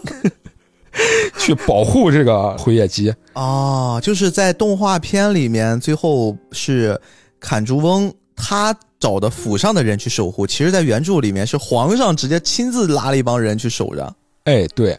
他亲自拉了一帮人迎战天宫的这些仙人。哎呦喂，不自量力了。然后后面这个情节呢，就跟动画呃是差不多的，嗯但是呢，这个后面这一段我要讲的仔细一点啊，就说它里面有一些原文特别有意思。他们见到这个天宫的这些仙人之后，咱也知道是不自量力了。其他的人都像是喝醉了酒一样，晕晕乎乎的。其中有一个那个天宫的仙人就说：“大胆是谁啊？向我们这些天上的仙人犯上作乱啊！你们到底是有多自不量力啊？给我出来！”然后这个时候，竹曲翁啊，晕晕乎乎，跟喝醉酒一样，就蹒跚着就走出来了。这个仙人就大骂竹取翁，说：“你当真是蠢死了！之前是因为稍稍积了那么一点功德，我们才把辉夜姬放在你住的地方，让你拿了那么多的黄金，然后你现在又大富大贵，已经跟之前判若两人了。辉夜姬之前是因为犯了天条，所以才把他贬到你这个卑微的地方。”现在他罪业已经消了，我们就把他接回去了。你在这儿哭哭啼啼，真是一点好歹都不知。快点把辉夜姬交出来！哎，你就觉得这个仙人，是不是有一点像咱听的《西游记》啊，或者是《封神演义》啊里边的那种天上的神仙的感觉一样？对你这个配音，我要给你加点回音啊，我得给你加点回音才能把效果做出来。然后主曲翁在这个时候就辩解啊，但是仙人就不听。而且呢，这个仙人还大喝道：“说，辉夜姬听着，如此污秽之处，岂能久居？”辉夜姬在这个时候一听这个呼喝呢，他就出门了。那二老想要挽留他，但是呢，这怎么能挽留得了呢？辉夜姬在这个时候也是特别的不舍啊，他的那个养父养母也是抱着他痛哭不止啊，呃，说：“哎呀，我想把我闺女留下来，看在这些仙人的面前。”我实在没办法，辉夜姬啊，听到这些话呢，也心乱如麻。他给他的养父养母说：“你们不如送我一程吧。”但养父养母说：“哎呀，我们现在都已经悲痛欲绝，心如刀绞了，我们怎么还能忍心看你升天呢？我们实在是没有办法。”嗯，那辉夜姬这个时候他就说：“那不如这样子吧，那么我留一封信给您吧，就每当你们想念我的时候呢，你们就把这个信取出来看一看。”嗯，说罢呢。他也潸然泪下，一边抽泣呢，一边挥笔写道：“女儿此身若生于人世，必侍奉双亲直至终老，绝不令有别离之痛。然世事大多难如人意，此计归返月宫，亦非出自本心，内心时有感憾。今退我身上衣，留与双亲，以为纪念。日后每逢月初之夜，愿双亲举手望月。”此刻舍亲情而升天，女儿心伤无尽，恍如自虚空坠地，悲切难言。其实这一封信里面的内容啊，大概就是体现了他自己到底有多悲痛。但是呢，你能感觉那个文字里面写的和动画里面表达的还不是一种情境。嗯，这个时候呢，又有一名天人呢。就取了一只箱子，这个箱子里面盛了两样东西，一个是天之羽衣，还有一样呢是一壶不死灵药。然后这个天人他就对辉夜姬他就说：“湖中灵药，请立即服用，因你多食人间秽物，致使心境恶劣，服此药当可消除。”哦，说着呢就把这个药奉于辉夜姬面前。辉夜姬浅尝了一点这里你注意啊，他浅尝了一点将余下的灵药。包入适才脱下的衣裳里，想要把这个灵药呢送给伐竹翁，但是天人不许他这么做。然后取出天之羽衣呢，就命他赶紧穿上。辉夜姬就说：“你稍等一会儿，穿上这个羽衣呢，我便立即就脱胎换骨了，心意也会改变。但是我此刻尚有话要说。”言毕呢，他又挥笔又写道：“这个天人就有点不耐烦了，他又催促：时辰已到了，不能再晚了。”辉夜姬。他又对他这个天人又有呵斥道：“说此等不近人情之语，切勿再言。”随后他又不慌不忙地写了一封信给天皇，然后信中又写道：“蒙陛下派遣大军，欲阻我升天，感激不尽。只是天意难违，我终究不能长留人间，是故心中遗憾无限，悲痛难当。往昔陛下召我入宫侍奉。”只因念及身世复杂，方才不顾君意，坚不从命。此任性无礼之举，定使陛下不快。今时回思，心甚惶惶。然后信末呢，他还赋歌一首，他就说：“清浊羽衣去，义君情义重，哀书表寸亲。”然后他把这个装有不死灵药的壶和书信放在一起，换来皇帝底下的大将，就让他把这个交给宫中的皇帝，然后这个就允许了。你不觉得这特有意思吗？嗯就这个不死灵药，你这种凡夫贱民是没有办法得到的，天人是不允许的。但是你给这个皇帝，天人就没有喝止他。然后他这不是把这个书信和这个不死灵药给了天皇以后吗？把这个雨衣穿到身上，这个辉夜姬顿时就忘记他对伐之翁的这种恋恋不舍啊，嗯，忘记了然后还有这个凡间的世间的这种思念之情。嗯然后呢，和天上的这个天人一起呢，浩浩荡荡的回到天宫中去了。可怜就是伐竹翁和他的这个养母，自此以后每日每日的哭泣想念自己的这个女儿，但是也没有办法了。旁人将这个辉夜姬的遗书书信交给伐竹翁，呃，读给他听以后啊，然后他就闷闷不乐。他说：“风烛残年，何必惜命？爱女已去，苟活无益。”于是他也不吃药，最后一病不起，也就最后就死了。啊，然后之后这个还有一个后记，后记就写到，大概就是说啊，天子呢思念辉夜姬，最后他就把赠予的这个不死灵药和辉夜姬写给他的这封信一起带到了最高的一个山上，然后烧了，想让天上的这个辉夜姬能看到。自此之后，这座山呢终年吞吐烟雾，这个烟雾能连接到天宫中去，袅袅不停歇。然后这个山就叫不死之山，它还有一个名字叫做富士山。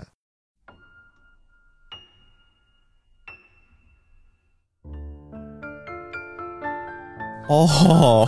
富士山呀对，就是最后这个故事兜兜兜，最后兜到了富士山上，啊，特别有意思吧？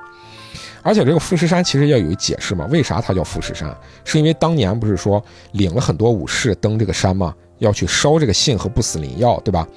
那富呢，在日语里面其实有众多的意思，就是很多的那个意思。那富士呢，就是很多很多的武士嘛，就是富士山。哦、那富士在日语里面其实和不死是有谐音的，所以它这不死之山呢，其实也就叫富士山。哦，这个故事最后落脚点是在这儿啊。对，是的。而且，咱这个整个听完以后，其实咱前面也提到了，辉夜姬其实跟竹曲翁之间，你隐约的感觉到好像有一层那种身份差距。是的，它是不是跟那个动画里面表现出来的父女的那种情感是不大一样的？嗯，对，感觉好像辉夜姬特别的机智，而且超凡脱俗。除了那个养大他的那一段儿，那一段儿其实占比在原文故事里面是很短的一段很短的篇幅。然后整个这个老翁呢，其实就是听他差遣，我给你说个啥，这个老翁说，哎，这主意好，我给你办。工具人儿。对，然后又来到天子身边呢，天子又说，呃，有一个什么什么主意，他说，哎，天子你这主意好，我传达我给我闺女。他其实表达就是这个老翁其实就有点像是一个凡夫俗子，他和天子的那个身份还是有差距的。你从他最后的整个故事里面赠药，他不许赠给这个老翁，但是却可以赠给天子，就说他的身份是有差距的。其实日本最开始类似相关的传说是不允许在民间流传的，对，是的，一直到一九四六年，就是第二次世界大战结束之后，昭和的天皇发布了人间宣言，然后就宣称了日本天皇不是具有人类形态的神，就是把这个概念发出去之后，然后才不具有就是不容探讨的那种神圣性。所以日本起源呀，那些神话呀，大家去探究这些事儿，慢慢的就变成了一种可以被民间讨论的东西，才有了这些区隔。所以说，你看最开始。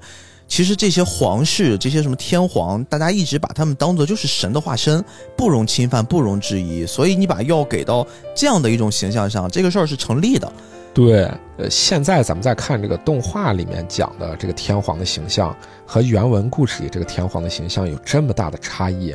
其实就是跟咱们所处的时代不一样了，有很大的关系。对，所以咱们现在回头来看，整个这个动画里面，高田勋其实自己用很大的篇幅去琢磨、去讲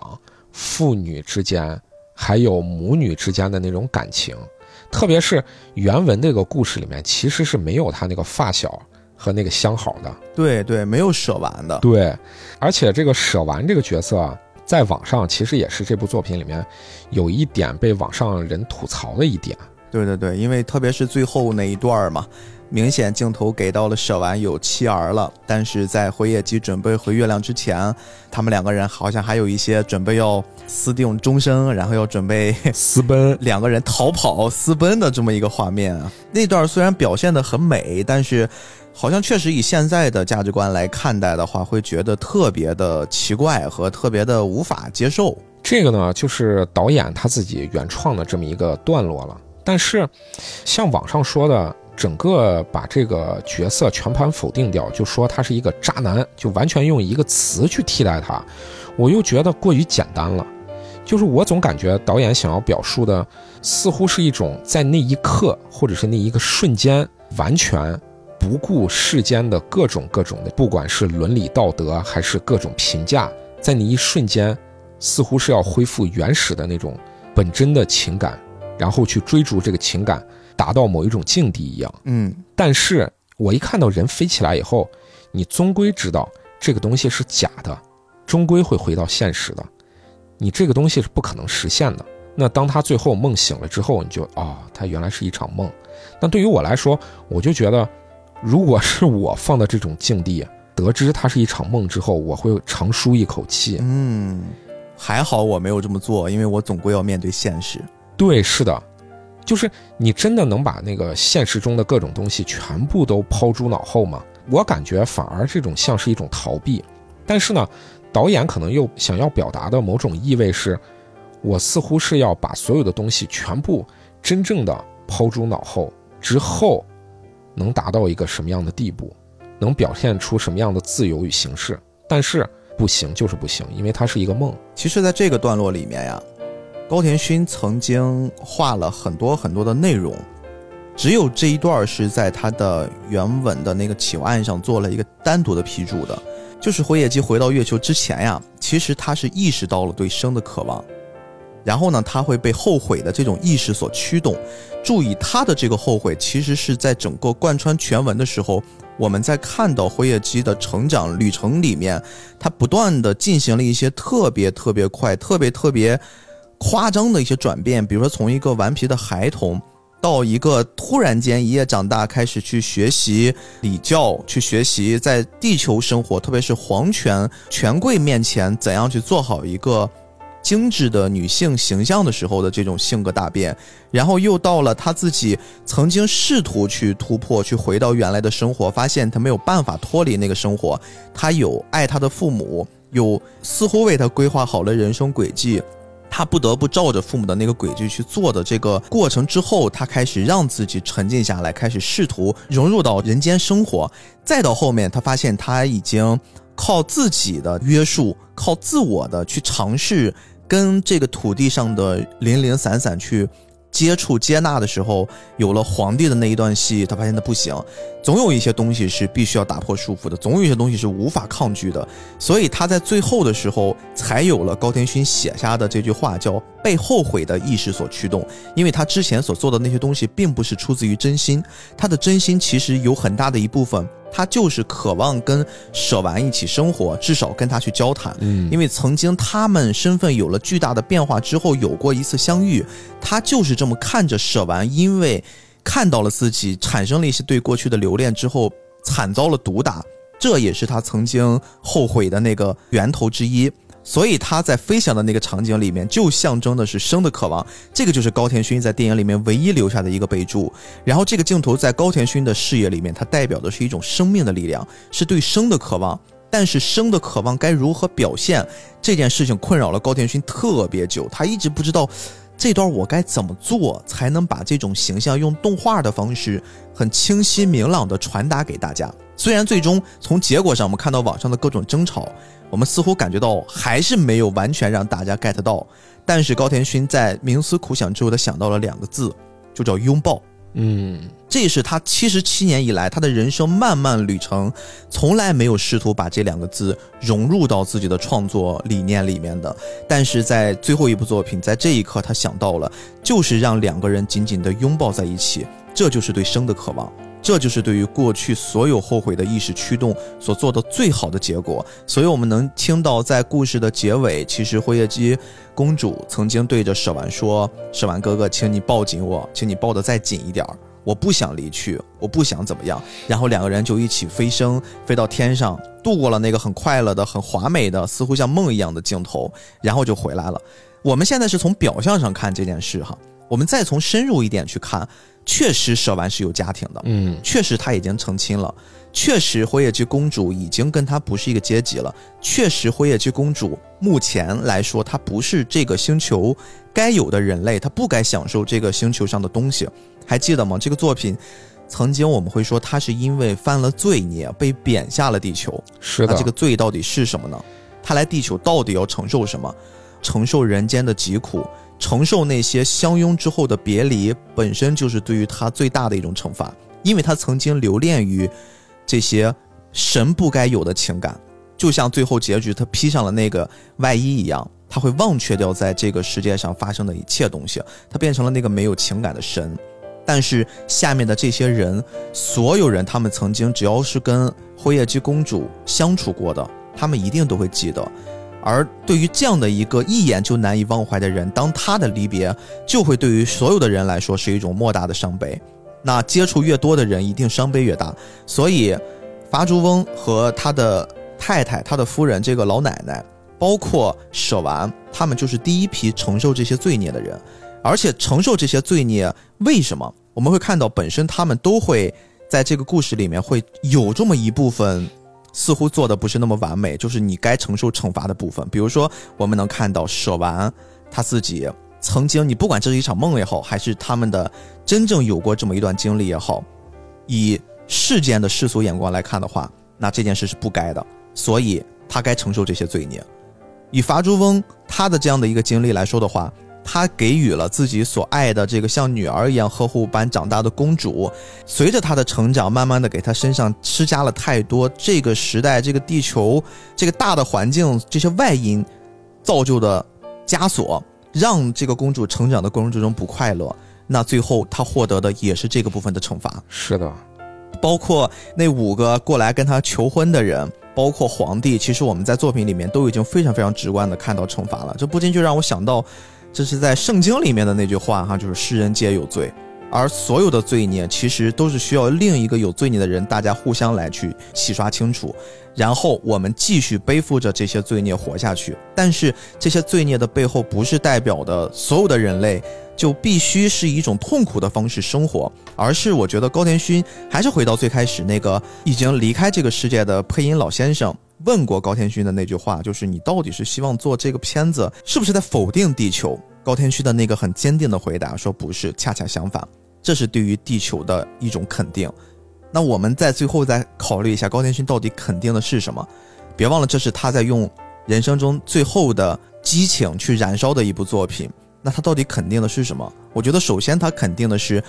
如果这些罪孽化作是他过去里面他的创作那些不被人理解的部分，那些所有好像拼尽全力但是最后没有得到好结果的部分，那些好像似乎自己曾经迈错了步子、选错了方向的部分，但是这些东西都以他创作背后每一部作品留到了这个世间上，留下了这些痕迹的方式呈现出来。那这些罪孽其实已经形成了，但是。他不是在赎罪，而是他继续以这种方式去继续创造。他在面对这些痛苦的时候，并没有被打下。我们可以痛苦，可以思念，可以去彷徨，但是生活要继续啊，生活要往前走呀。他给到了辉夜姬这样的一种结局，何尝不是以现在的这个维度看待高田勋生命的最后的自己呢？高田勋的最后其实也是留下了这样的一部作品，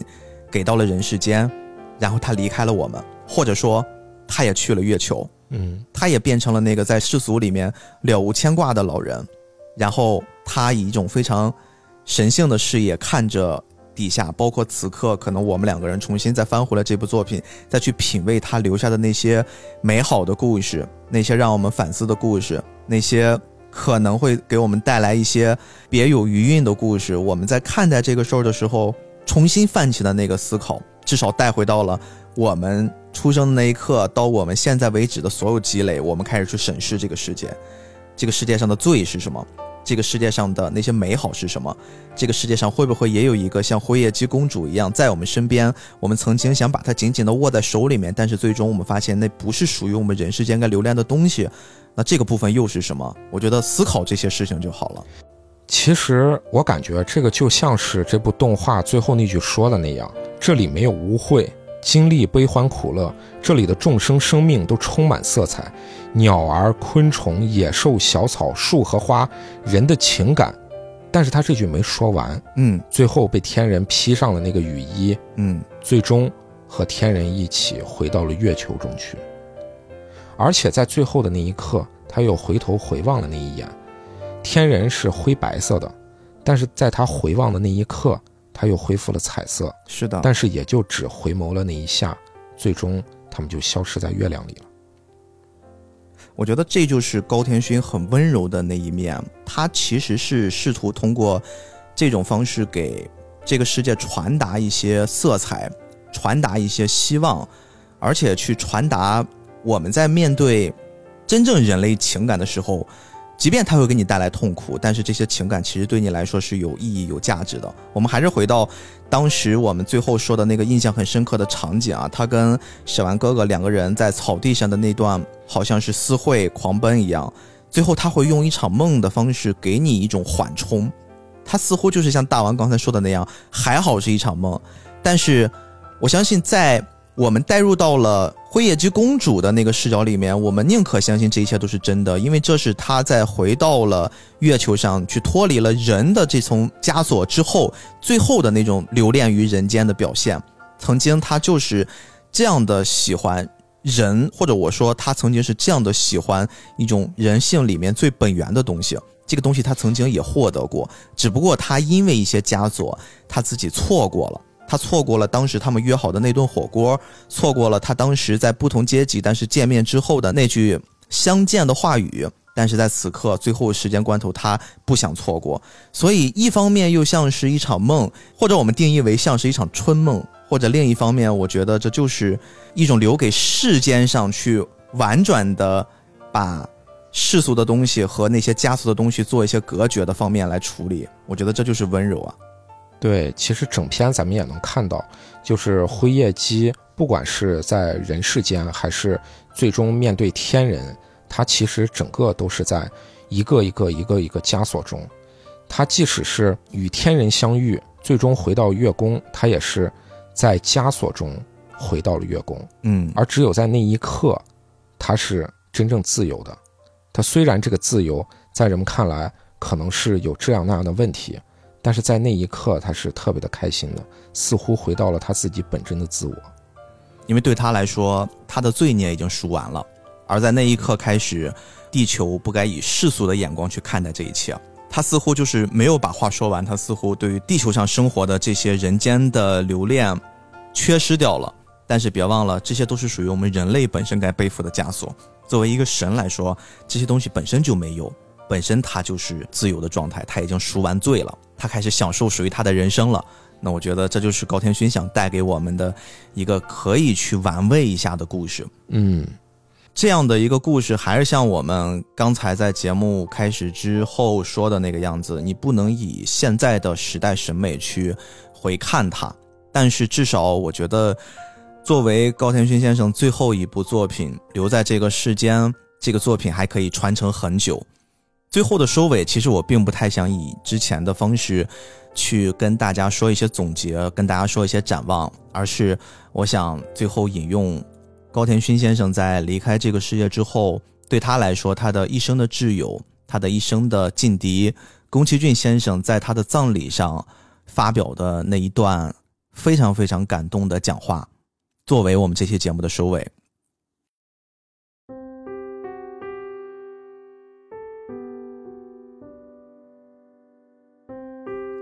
他的外号是阿普，有一部分原因不是很确定，但大概是因为他早晨很难起床吧。最开始在东映动画工作的时候也是这样，每天都是跑着进公司，然后打卡就开始阿普阿普的吃面包，而且直接对着水龙头喝水，然后就有了阿普这个外号。虽然不是以追悼会的形式，但请允许我读出我所写的内容。我一直以为阿普能活到九十五岁。在阿普过世之后，我在想，自己也没有多少时间了。九年前，我们的主治医生打来电话，是朋友的话，就劝高田勋导演不要再抽烟了。他说的非常认真，让人觉得很害怕。对主治医生的话感到恐惧，隔着桌子，以非常端正的姿势，我和林木坐在阿普的对面，那是我们第一次正经严肃的谈话。我说。阿普，请不要再抽烟了。林木也说，为了工作把烟戒了吧。本来以为他会愤怒的辩解以及极力的反对，但阿普却低下头说：“谢谢你们，我不会再抽烟了。”后来，阿普就真的把烟戒了。我故意跑到阿普的旁边吸着烟，他说：“很好闻的味道。”但是我完全不想再抽烟了，真是厉害呀！所以我真的觉得他一定能活到九十五岁。一九六三年，阿普二十七了。我二十二岁的时候，我们相遇了。第一次说话的那天，我现在仍然记得非常清楚。在黄昏的时候的巴士站，我正在等着去练马的车。刚刚下过雨，地上都是水洼一个少年穿过水洼，径直朝我走来。你是要去赖川拓南那里吧？少年沉稳又睿智的面孔出现在我的眼前，这就是我和高田勋初识的瞬间。明明是五十五年前的事了，为什么还能如此清晰呢？现在，脑袋里也常常浮现初见阿普的面孔。赖川拓男是木偶剧《太郎座》的主办人，当时我负责请他到职场演讲。第二次见到阿普，是我被推选成为东运动画工作干事的时候，阿普是副委员长，我是书记长。之后紧张的日子开始了，住进工会事务所的活动房屋之后。我和阿普经常谈话，谈得非常入迷。我们谈所有的事情，也包括工作。我们都不满于当前的工作，想去更远的地方，想要做一些更有内涵、更自豪的事情。应该做些什么呢？又该怎么做呢？阿普是个非常有教养的人，能和这么优秀的人相遇啊，我真的很开心。那时我还是大冢康生班上的新人，跟大冢先生相遇，我同样感到非常幸运。大冢先生让我知道动画有多有趣。某一天，大冢先生偷偷给我了一份我从来没有看过的文件，那是给公司的申请书，关于大冢康生担任长篇电影作画导演，演出必须是高田勋。当时东映动画把导演称之为演出。阿普和大冢先生的组合让我看到了曙光。接着，那一天到来了，第十部长篇漫画《太阳王子霍尔斯的大冒险》。决定将由大冢高田勋联手制作。那天晚上，我被叫到了大冢先生的家里，在公司附近租了间单身公寓的阿普也来了。大冢先生端正地坐在矮脚桌旁边，阿普跟在工会事务所一样，一来就立刻倒在了榻榻米上，不自觉的我也跟着躺了下去。大冢先生的妻子上茶的时候，我连忙起身，但阿普直接躺着打招呼说：“你好。”阿普在女性工作人员中人气很高的原因呀，大概就是他的不讲规矩吧。但据他所说，好像是因为骨关节不好，所以才会让人觉得他很懒。大冢先生说，制作长篇电影的机会来之不易，会有很多困难，制作期也很长，能预想到发生很多问题。但请做好觉悟吧，与其说是态度统一，那更像是一场反叛的宣言式的秘密会谈。当然。当时的我其实是没有反对意见的，因为我连原画都算不上，最多只能算是一个新人动画作家。我想大冢先生和阿普更能了解事情的严重性。虽然开始的势头不错，但是迟迟无法进展。工作人员对于新的工作方向并不熟练，事情一拖再拖，导致公司全体陷入泥潭。阿普似乎有超于常人的韧性，不管公司上层如何苦苦哀求或是威胁。大冢先生还是坚持自己的做法。夏天在没有空调的休息日，我也会去工作，在很大的纸上画背景原画。尽管公司和工会规定休息日不许加班，但无所谓的，不打卡也没事。我因为这个项目掌握了工作的技巧。适应结束后，我久久无法动弹，不是因为感动，而是惊愕。在公司施予的压力之下，是否删减麋鹿森林的问题引起了骚动。阿普顽强地与公司进行交涉，最终定了镜头数。每个镜头的原画数量以及制作期限，当然并没有能遵守约定。这时阿普就需要写检讨书了。阿普究竟写了多少份检讨呢？当时我手上的事情也非常多，无暇顾及阿普是如何艰苦奋斗的。而在大冢先生公司的软硬兼施下，也是非常努力地做好自己的工作。适应时，我第一次看到了《迷路森林》主角希尔达的画面。负责作画的是大前辈森康二先生，那是压倒性的表现力，真的非常冲击。怎么会如此温柔呢？我才知道，原来这就是阿普想要的表达。阿普的工作完成了，森康二先生也完成了前所未有的工作，而大冢先生和我也为此付出了努力。两千年，《太阳王子》公映三十多年后，阿普提议召集《太阳王子》相关人员，当时公司负责人、高管们、夹在公司和现场痛苦的中层管理层、制作推进人、原画师、负责背景、复写、着色的女性们、技术人员、摄影师、录音师、编辑等都聚集在一起。还有一些已经不在了的那些令人怀念的面孔，这些伟大的人聚在一起说，那个时候最有趣了。虽然《太阳王子》的票房并不好，但谁会在意呢？阿普，我们竭尽全力在那个时代生存着，从来不懂屈服的阿普，是属于我们的。谢谢你，阿普。五十五年前，在雨后的巴士站对我说话的阿普，我永远不会忘记。以上，阿普，一路走好。